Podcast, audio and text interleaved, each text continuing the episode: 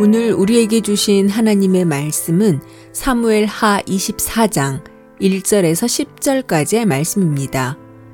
여호와께서 다시 이스라엘을 향하여 진노하사 그들을 치시려고 다윗을 격동시키사 가서 이스라엘과 유다의 인구를 조사하라 하신지라 이에 왕이 그 곁에 있는 군사령관 요압에게 이르되 너는 이스라엘 모든 지파 가운데로 다니며 이제 단에서부터 브엘세바까지 인구를 조사하여 백성의 수를 내게 보고하라 하니 요압이 왕께 아뢰되 이 백성이 얼마든지 왕의 하나님 여호와께서 백배나 더하게 하사 내 주 왕의 눈으로 보게 하시기를 원하나이다.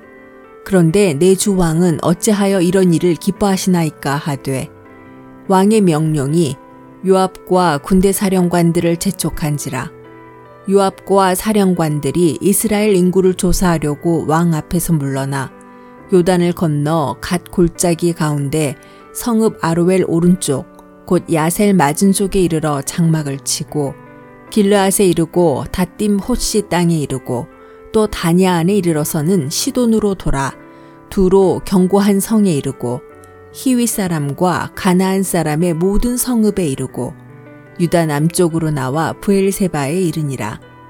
그들 무리가 국내를 두루 돌아 아홉 달 스무 날 만에 예루살렘에 이르러 요압이 백성의 수를 왕께 보고하니 곧 이스라엘에서 칼을 빼는 담대한 자가 80만 명이요 유다 사람이 50만 명이었더라. 다윗이 백성을 조사한 후에 그의 마음에 자책하고 다윗이 여호와께 아뢰되 내가 이 일을 행함으로 큰 죄를 범하였나이다.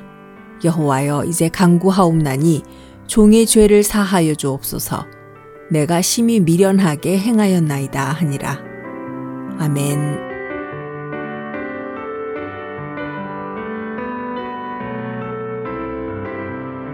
안녕하세요.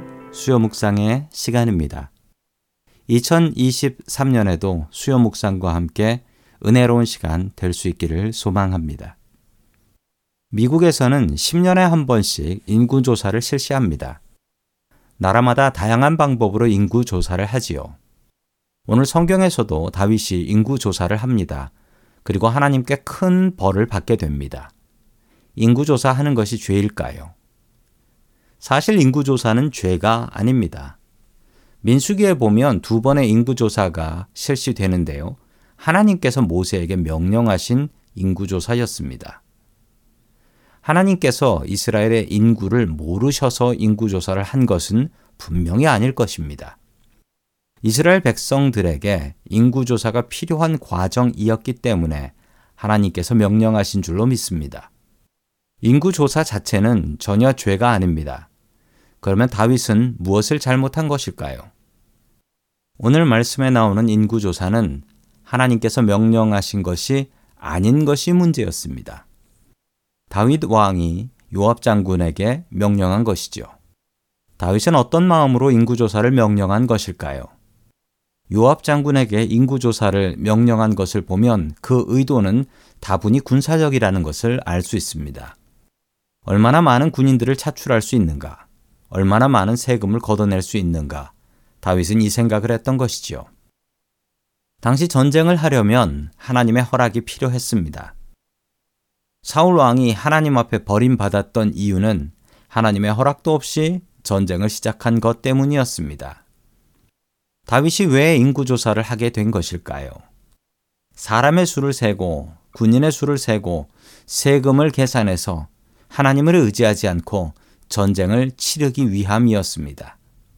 하나님께서는 다윗의 배신에 분노하셨습니다.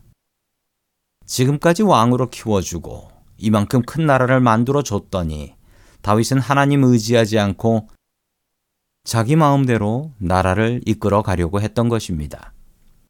우리 또 다윗과 같은 잘못을 반복합니다.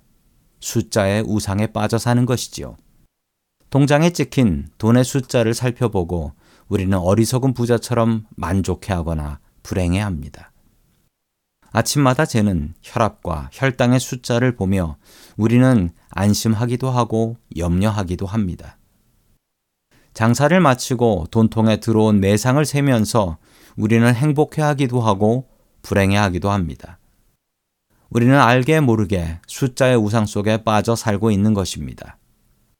우리가 정말 기뻐하고 즐거워해야 할 일은 하나님과의 관계입니다. 하나님께서 나와 함께 하심으로 기뻐하고 즐거워해야 하는 것이지요. 다윗은 숫자로 만족을 누리려고 했습니다. 성도님들에게는 다윗과 같은 마음이 없나요? 숫자를 의지하지 마십시오. 오직 하나님 아버지만을 의지하며 살 수 있기를 주의 이름으로 간절히 축원합니다.